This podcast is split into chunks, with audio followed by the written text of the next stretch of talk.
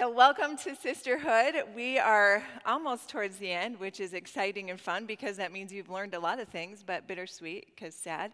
You guys never want it to be the end. Um, this week, we're talking about He is Lord, and I love the things that we've learned thus far. He is our shepherd, He is our teacher, He is our helper, He's our redeemer. He is Lord.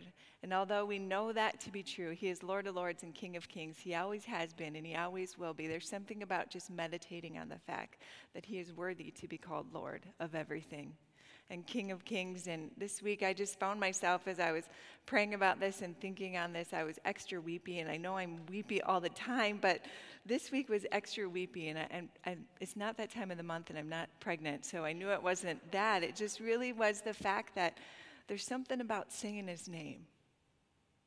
There's something about saying the name of Jesus and really, really believing that it truly is the name above every name, that it truly is the name that can defeat anything, that it truly is the name that holds all victory, holds all hope, holds anything we need in the name of Jesus. And so, my prayer today was that as I say the words that I've put on paper, that you too would just be challenged to meditate on the fact that what does Lord mean to me? And what does the name of Jesus mean to me? And I mean, it's amazing, even just how it started, right? 2,000 years ago, there was a Virgin Mary who gave birth to a son, and she was to name him Jesus. And we see in Luke 2:11, "For there is born to you this day in the city of David a Savior, who is Christ the Lord." Lord is written in Greek and Hebrew in the Bible, and it's been translated to mean a master, an owner, a controller, one with dominion and authority. So then we know when we read in Revelations 17 14b, for he is Lord of lords and King of kings. He is owner of all, he is master of all, he rules with dominion and authority. Psalm 135, 5 through 6, for I know that the Lord is great. Our Lord is above all gods all gods. Whatever the Lord pleases, he does in heaven, in earth, in the seas, and in all the deep places. He owns everything, and whatever He pleases, He does. And I'm thankful to know that truth. I'm thankful to know those truths because that means when I read His word that I can believe that He will do what He says He will do because He is able and He is capable of doing it. I choose that King, ladies. I want to follow that King. Amen. Yes. King of all kings, Lord of all lords. In sixth grade, I still remember where I was sitting. I was in Decorah, Iowa at Luther College at summer camp. And I decided at, at that age, at the age of 12, that that's when I was going to give my life to Jesus. And I was going to declare and I was going to confess that He was Lord of my life. And I did what it says to do in Romans 10 9 through 10 that if you confess with your mouth that Lord Jesus and believe in your heart that God raised Him from the dead, you will be saved. For with the heart one believes unto righteousness and with the mouth confession is made until salvation. And I said that, and I prayed that. And then I know, I believe it or not, I cried, and I cried my eyes out. But I was so overwhelmed, even at the age of 12, that the one who created the universe, the one who's in charge of everything, would choose me would choose to love me, would choose to go to the cross for me, not because he loves me only, but he actually likes me. He actually wants to be with me. He actually desires me. He chose me, the one that can do whatever he pleases, chose to save us. And I'm thankful for that. Paul wrote in Philippians about his obedience to death. He says in Philippians 2 9 through 11, Therefore, God also has highly exalted him and given him the name which is above every name. Don't miss that. That at the name of Jesus, Jesus Every knee should bow of those in heaven and of those on earth and of those under the earth, and that every tongue should confess that Jesus Christ is Lord to the glory of God the Father. He's been highly exalted, ladies, and it says that it's the name above every name. And we have to understand that when we do what it says in Romans and we confess with our mouth and believe in our hearts, we're not creating a new reality. Jesus is Lord, period. We don't make him Lord, God does. So we're just agreeing, we're declaring. Confess means to declare, profess, to come into agreement. So when we confess with our mouths and believe in our hearts, we're actually stepping under a banner, if you will, so to say. Just imagine there's a banner or a tent or an umbrella that says, Jesus is Lord. He has lordship over my life. We're not making him Lord, he already is Lord. We get to choose if we're going to stand under this umbrella because he gives us a choice. He said, You can camp out, you can live wherever you want to live. Do you want to stand under the umbrella or do you want to stand over here? Because even if we choose to stand over here, he's still Lord. That truth doesn't leave us. He's still Lord. It's just that he's doing his thing for the betterment of mankind without me beneath it. I'm missing out. 500 other people could be standing underneath there. So we have an invitation, so to say, from Him to step under this umbrella that says Jesus is Lord and make a decision that I am going to make Him Lord over my life. Jesus is Lord. Are you choosing to live under the banner? Are you choosing to give him lordship over your life? And if you answered yes to that question, then my next question would be Do your actions show it? Hmm because it's not enough to just believe. Maybe you've heard people say the devil even believes. And I don't know that it's even enough to say it because sometimes talk is cheap and giving him lip service isn't giving him lord, lordship over our lives. Unfortunately, a lot of people say things they don't mean. Sad but true. And I, I think, it, but how do we know I guess I should say it this way How do we know they mean what they say? Because their actions back it up, because there's behavior that follows it. They say something, and then we look at what they do, and then we trust that they really mean what they say. For example, if my husband tells me he loves me, but his actions never show it. And it's always his way or the highway, and he never says anything nice to me, and he never sacrifices anything to do what I want to do. Then when he says he loves me, do I? Do you really love me? Because you're not acting like you really love me. In a marriage, if I pour out extravagant love to my husband, there's a natural expectation, ladies, that he's going to love me back. Have you ever just poured out extravagant love in a relationship and had the door slammed in your face? It's painful. And it's no different than our relationship with Jesus. He pours out this extravagant love for us. He goes to the cross. He dies this terrible death, which makes him Lord over all. And he desires nothing more than for us to step under this umbrella, to not slam the door in the face, but to actually open the door, to invite him in, to say he can have it all, to love him so deeply, so intimately that when we say he is Lord, our actions show it and we actually mean what we say. Extravagant love poured out requires a response, and that response is our responsibility. A few years back, I was visiting with a missionary who had just been in the Philippines, and they were taking the Jesus film to these remote villages. They had a hike by foot, and they were going. They got to one where there was quite a few people that could be in attendance. And I imagine if you don't have electricity in the middle of a remote village, you probably have not a whole lot to do on a Friday night. So going to a Jesus film, even if you don't know, sounds like a really good idea. So that night, they had hundreds of people show up. And they started watching the video, and the missionary said they were about five minutes in, and people were clapping and cheering as Jesus was doing his stuff. And she's like, oh my goodness, they are going to love this. And then they're going to hate it when he gets to the cross. And they get to the end where they start crucifying and they start nailing him to the cross, and they said that the audience was completely silent. And then you heard loud weeps and wails because in a matter of an hour, these people had seen extravagant love poured out, and it required a response, and they couldn't believe that somebody would do that. And then, they, and then three days later, what happened? He raised from the graves, and he's defeated death and the grave. He defeated any other name that could ever try to vie for authority on this earth. And so they uh, just uproar into this great applause. They couldn't believe it that that's really the story that they just witnessed. And so that night, as the missionary gave an altar call and said, "Is there anybody here that wants to believe?" Believe in their heart and confess with your mouth that Jesus is Lord and you want to live a different way from now on, they ran to the front and they were like, I'm in, I'm in, I'm under this umbrella. They had never heard, they didn't know that was an opportunity that if you live under this umbrella, you will be abundantly blessed. You get to choose if you do it. And then you have to know the last part of the story, not even because it's necessarily fits into this, but because Pastor Rob says if it bothers him, he wants to share it so it bothers you too. This bothered me. The next day, an 80 some year old lady showed up at the same place and she was looking for the missionary. And she grabbed an interpreter and she went to the missionary. She said, Can I ask you a question? He said, Yeah. And she said, How long ago did that happen? And the missionary hung his head in shame and said, 2,000 years ago. And her eyes welled up with tears, and she said, Why didn't anybody tell me till now?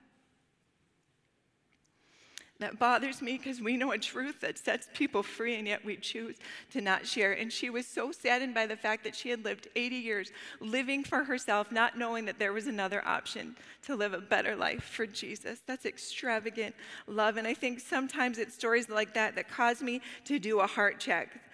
Emily, what are you living for? And are you hanging on to things too tightly that don't, you don't need to hang on to? And I thought maybe I could explain it this way, but in this chair here, we have the mind chair. And if you're in this chair, it might be because you've never heard the name of Jesus, like this woman who lives in the Philippines.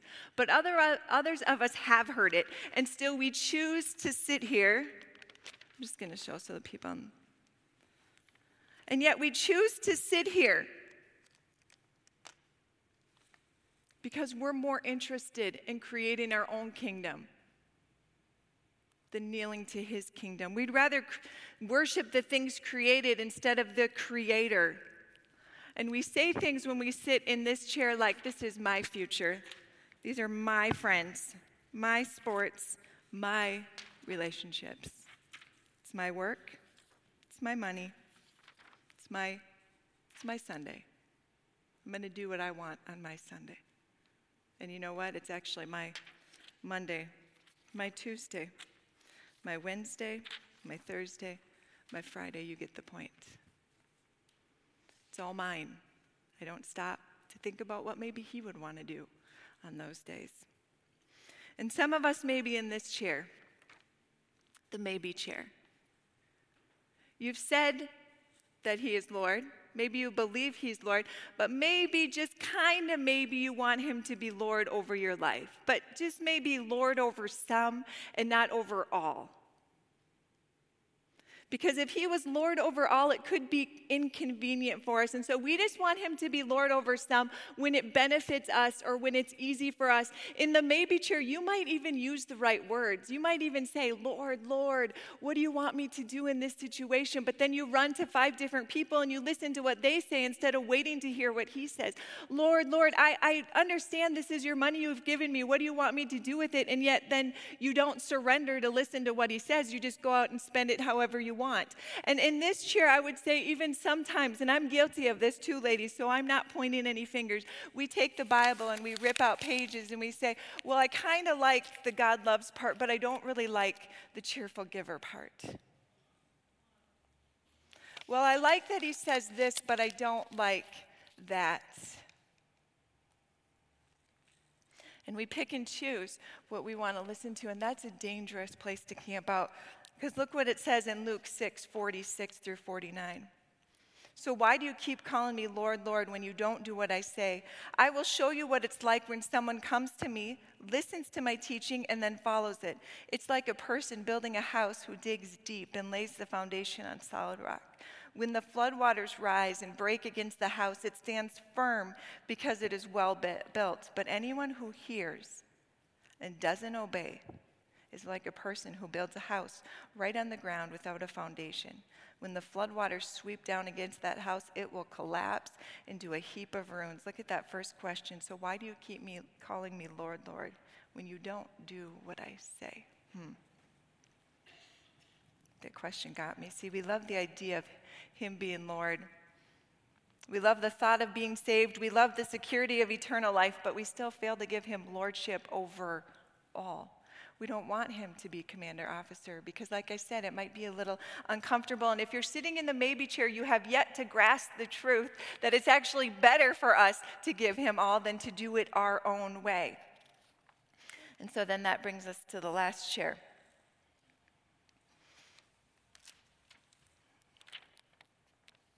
And this is the master's chair. This would be our goal. This would be hashtag goals, although that's probably completely outdated now. This would be where you'd say, if Jesus isn't Lord over all, then he isn't Lord at all. Or I've heard it said, the kingdom without the king is just dumb. It's true. If you're in the master's chair, you're starting to grasp the fact that He is Lord over all. And let me tell you something it doesn't mean that it's perfect, it doesn't mean that we never mess up. It's not even about how good we are or the good works we've done. It's a condition of our heart. It means that we've believed, we've confessed, and we've submitted to the Master. We get that, we get the fact that, Lord, you can have it all. And we do, we go over and we pick up things like our Wednesday and we say, Lord, you can have my Wednesday. What do you want me to do today? And Lord, you can have my money. Where would you like it to go? And one by one, we start moving things over to the master's chair with open hands. See, when we sit in the master's chair, we sit in a posture of hands like this, like, Lord, it's all yours. You can have it. When we sit in the master's chair, we raise our hands up and we praise him, even when we don't feel like it. When we sit in the master's chair, our mouth just sings things and confesses how good he is, even when it doesn't look like it in the natural. When we sit in the master's chair, we have a heart posture of gratitude because we're thankful no matter what the circumstance is. Doesn't mean it's always easy, ladies, and it doesn't mean it's always fun. But when we sit in the master's chair, we understand that he gets all the glory. Jude 25 says, To God our Savior, who alone is wise, be glory and majesty, dominion and power both now and forever. Amen. Do you know what glory means? It means to esteem a person. We live in a world where there's so much stuff that's vying for our attention, that's vying to have authority over things. And when you sit in the master's chair, you understand that the only thing that's worthy to esteem is Jesus and everything else fails in comparison. When you sit in the master's chair, ladies, you understand that he alone is wise. 1 Timothy 1:17 says, "Now to the King eternal, immortal, invisible, to God who alone is wise, be honor and glory forever and ever. Amen." And if we really focus, not like run around and then stop for 5 minutes, but if you really focus and you sit and you think about how wise he is, you can't help but give him glory in the master's chair, you've had a revelation of his love, and you actually don't want to live for anything else but him. And it's not a have to, but it's a get to surrender to him. James had that revelation. Look at James 1 1. James, a bond servant of God and the Lord Jesus Christ. And I would say James actually moved from sitting in the master's chair to kneeling before the masters. He calls himself a bond servant. He understood that he is the master of all masters. And sometimes master comes with a negative connotation because we've been maybe taught that we have to do things a certain way or look a certain way to be a Christian. And, and some of us maybe even picture Jesus standing there with a whip in our hand, waiting for us to make a mistake so that he can quick correct us and say, oh, no, no, no, no, no, no. But that's not who he is, you guys. He's so gracious that he gives us plan A. And you know what? If we mess it up, he gives us plan B. Then he gives us plan C and plan D and if you're like me, E F G H I J K L M N O P. And I'm so thankful that He is gracious. But I also understand that I'm, if I'm sitting in the Master's chair, sometimes correction is needed. It's not out of his hate for me, though. It's out of love. It's out of protection for myself. It's not a bad thing, it's a good thing. It's actually a God thing when he corrects us. Look at Hebrews 12, 5 through 11, it says, My child, don't make light of the Lord's discipline, and don't give up when he corrects you.